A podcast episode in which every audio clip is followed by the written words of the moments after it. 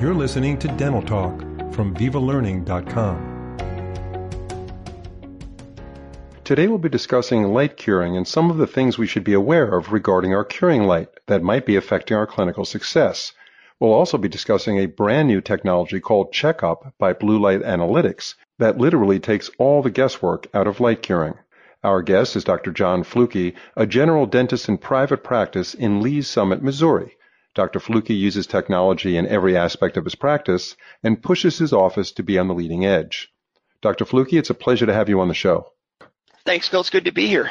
So, a pretty important topic we're discussing today. Uh, I don't see a dentist in the world going to work at you know at any time where they're not going to be reaching for a curing light at some time during the day. Um, and I guess a lot of these dentists out there have a lot of confidence in their curing light. That's why they're using it, but they might be missing things. And that's why we have you on the show today. Thanks for taking the time. So to begin, my first question is why is it important to be testing your curing light? Well, I think, you know, Phil, the interesting thing about the curing light that I, have said for quite some time now is the curing light is kind of like the stepchild of adhesive dentistry. And, and what I mean by that is it's always around, but nobody ever pays any attention to it. And yet, when things go wrong, when we have clinical complications, there's an entire series of, of things that could be wrong or things that need to be checked.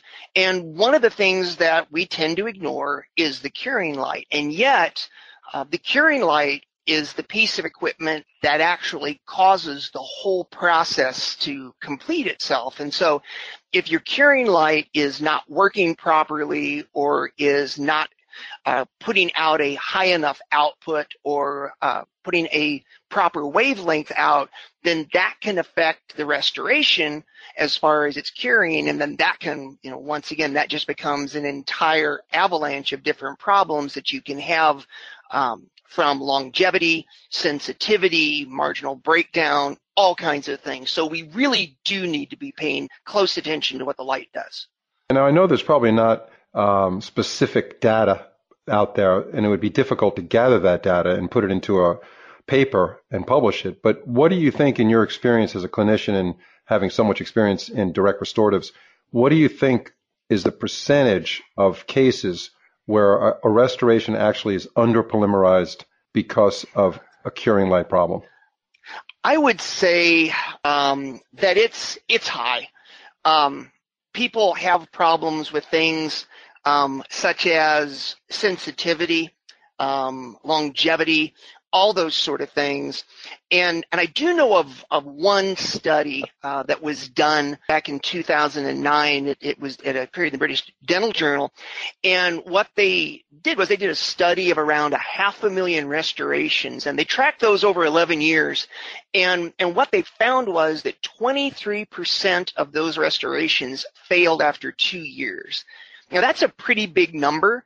And of course, if they didn't measure exactly, you know, how many of those were attributable to the light, but you've got to think with as intrinsic as the light is to the process, that it's got to be a, a fairly large number. And I have, uh, you know, anecdotal cases in my my own experience of friends that have called and said, you know, all my composites are really sensitive. What do you think? And so I think it's a lot more common problem than dentists tend to think, especially because it's such a technique sensitive uh, part of dentistry that we're always thinking of things like, did I isolate it properly? Did I etch long enough? Could it perhaps be, uh, you know, my bonding material or my etchant, or should I be, you know, a total etch, or should I be doing a, uh, you know, a self etch? All these things that a lot of times because of all of those factors, we just don't think about the light. And, and once again, I think we really need to because the light does affect these things.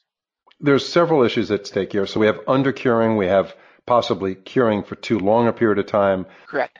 Could you go over the, the difference between the two? Obviously, it, it seems pretty obvious, but go over the ramifications of undercuring. What happens when we undercure, and is it a real thing? Is this is this very prevalent? Yes, undercuring really does exist, and undercuring really is a, a, significant problem. I think if you if you go in and you don't cure long enough, what happens is people end up with what I call candy composites, and, and what I mean by that is the the old adage of crunchy on the outside and chewy on the inside. So if you don't have the light in the correct place or if the light isn't intense enough, what you end up with is the material that is close to the light will actually start to photopolymerize and so it will appear to be set. When you're done and you you sit down and you take your explorer and you trace around the restoration the, the restoration seems like it's set but in reality perhaps it's set for a, a millimeter or a millimeter and a half on the surface but all of the material underneath could be much less photopolymerized, and that creates problems. Uh, and, and part of the problem with that is that if it's not polymerized fully, that creates flex in the restoration so that when you uh, are are loading that from the occlusal direction, when people bite down, you know, they get sensitivity. And if a patient walks into most dental practices and they say, I had this filling done last week, and gosh, doctor, every time I bite on something hard or or really you know st- sticky and chewy, uh, the tooth hurts. The doctor almost always defaults to the idea of oh, well, that's got to be related to the occlusion. And so we check the occlusion, and oftentimes you don't see any occlusal discrepancy, but we'll adjust it anyway just to make sure. And in reality, what's going on is, or potentially what could be going on, is because of the lack of polymerization of the composite, when there is occlusal pressure placed on that material, the material that isn't fully polymerized has a little bit of a give to it microscopically, and that creates pressure on the dental tubules at the base of the restoration, and that causes the pulp to then fire and give a pain response. And that's something that's very difficult to simply gauge from a clinical perspective with a mirror and an explorer. Um, there's also the aspect of when those restorations are under cured like that. They do move slightly when they're loaded occlusally, and that creates problems because you get flexure at the margins and you begin to get marginal breakdown. Of course, marginal breakdown doesn't need to become too large to the point that you get a small gap that can then be filled with bacteria that can cause recurrent decay. So it is a real thing to not cure well enough. One, one of the other problems that we run into with undercuring is that people will get, they, they think that the lights are so powerful now that I can sort of just get in the neighborhood. And so if I'm close to the composite and I hit the composite switch and it comes on that that'll be adequate. But in reality, the further you move away from the composite, you know, your target, the more you move away, the less intense that light becomes. And so it doesn't take very far for you to be off target and then create crunchy on the outside, chewy on the inside. So, you know, it's really important as well to make sure that you get the light right where you want it to be and you keep it there the entire time that the light is firing because otherwise if you move it away, once again, you can end up with things that look cured, but in reality aren't. Now, we talked about undercuring.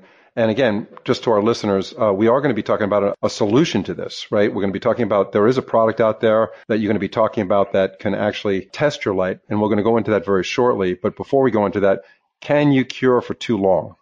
You can't really cure for too long um, as far as a problem with the composite itself. But what you can do is you can overheat the tooth no matter what light you're using these days, all of the lights on the market do put out some heat. And some heat is not really a big thing, but I know that there are some uh, some schools of thought out there that say if I need to cure for 10 seconds, I'll just pick a number, and, and 10 seconds is good, then probably 60 seconds would be six times as good. And so I'm just going to make sure that I cure several times and I know then that I can't over polymerize the material. So if I just you know cure multiple times, that helps solve that problem. And and the the trade-off on that is you can certainly do that as long as you give the tooth a little bit of time to rebound and cool off. Otherwise, the tooth becomes in electronics, they call it a heat sink, which is, uh, you know, a material that just absorbs the heat. And as the tooth gets warmer and warmer and warmer, that can lead to sensitivity long term because a pulpal increase of five degrees centigrade is enough to cause inflammation of the pulp. Now that that doesn't mean pulpal necrosis. It doesn't mean irreversible pulpitis, but it does mean a reversible type pulpitis that might cause you pain for different situations of chewing, for instance, loading occlusally, um, temperature differences. You know, you're drinking something cold and suddenly it zings, and that may all be directly related to the fact that the tooth was overheated by simply being, you know, being exposed to too much energy and cured for too long. So that's what you need to be aware of with that is you can cure multiple times as long as you wait a couple of, you know, couple of seconds or three seconds in between cure cycles, maybe spray some air or spray some water on the tooth in between those cycles just to dissipate the heat. But heat is really the enemy of the overcuring process and more from a biological problem than a, a problem with the material. What is the most effective way to understand your curing light and um, the materials that you're using to get better restorative success? coming guess full circle because you said we were going to discuss a product. There is a uh, really interesting product that I have uh, been working with for a little bit of time now called uh, the company's called Blue Light Analytics and the product from Blue Light is called Checkup. It's a really, really interesting uh, device, and it really will change the way you look at your curing.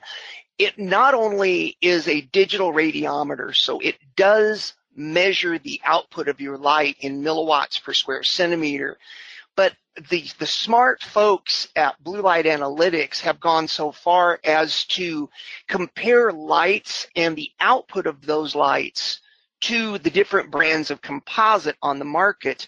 So, for instance, if you happen to be, uh, you know, using, let's say, an Ultradent VALO, for instance, just because it's a fairly popular light, and you're using maybe two or three different types of composite, maybe Filtek Supreme, uh, Kerr Harmonize, and maybe Mosaic from Ultradent. Um, when you go and you place your curing light on the checkup device, you tell the device in the setup I am using an Ultradent VALO. And these are the materials that I use in my practice. And you quite literally go through and mark off the three brands and, and types of materials that you're using.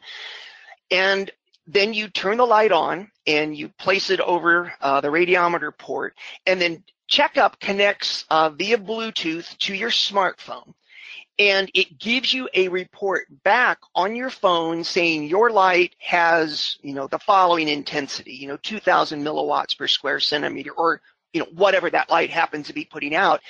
And then this is the real genius because there's a lot of radiometers that will tell you the brightness of your light. But then the real amazing killer part of this app to me is that Checkup will then say, and for Kerr Harmonize, shade A2, you should be curing for 10 seconds.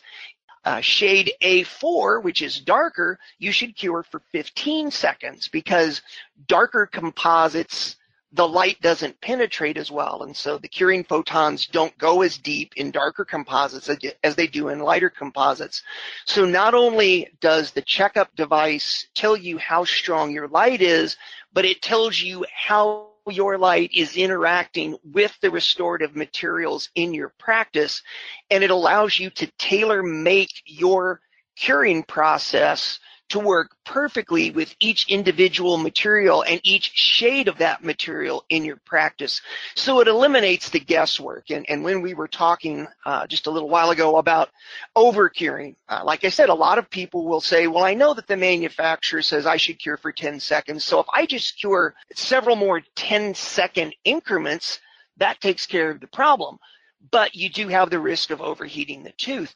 By using checkup, you know exactly what your light's doing and what it's doing to that particular brand and shade. So that allows you to know I don't need to cure for a minute. I can cure for 15 seconds and that's going to be exactly what I need. So it takes all the guesswork out of it.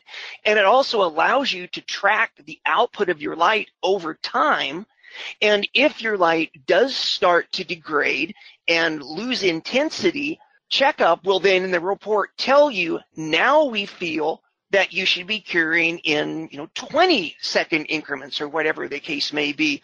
So it uses all of this information and all the math behind it to create for you an exact recipe that you can follow for the pure, perfect cure every time. Yeah, that sounds like an amazing technology. And given what you said in the beginning of this podcast, how important curing light is to the success of a final restoration when we're working with composite restoratives, it seems like every dentist should have this app. The uh, information, if you're interested on this particular technology, can be found at bluelightanalytics.com. So that's bluelightanalytics.com slash checkup. So you can just find it off their homepage, but uh, they have a very nice website that covers a lot of the information regarding this product called Checkup. And it's very unique. It, I don't think anything like this exists, and that's why we decided to include it in this podcast. Um, Dr. Flucke, thank you very much for your insight on light curing. You put a little fear into our listeners to not in a bad way, but in a way where they can be very careful when they're curing to make sure that uh, they're getting everything cured at the bottom of that restoration. I, I appreciate that. It's it's one of those things where we've never had a technology like this before, and that's the reason I think that the light hasn't been as big a focus for, for clinical practice as it should have been is simply that we didn't have a way to know is it working, is it not. Now that we have this, and the amount of information that you can get from this and, and even just lights can vary even as, as the day carries on, as the battery power in your cordless devices changes throughout the day from taking it off the charger or putting new batteries in first thing in the morning, even to the end of the day, you can make little changes in things. And, and now we have a way to measure that. And that's just phenomenal. I'm, I'm really excited about this because I think it will make clinical dentistry easier and, and less stressful for the doctor. And, and obviously you're going to get better restorations for the patient. And that's what we're all after every time. Yes, absolutely. Well said. Thanks again, Dr. Flucke. We appreciate your time and hope to have you on a future podcast soon. Thanks, Bill, very much. I appreciate it. Thanks for having me.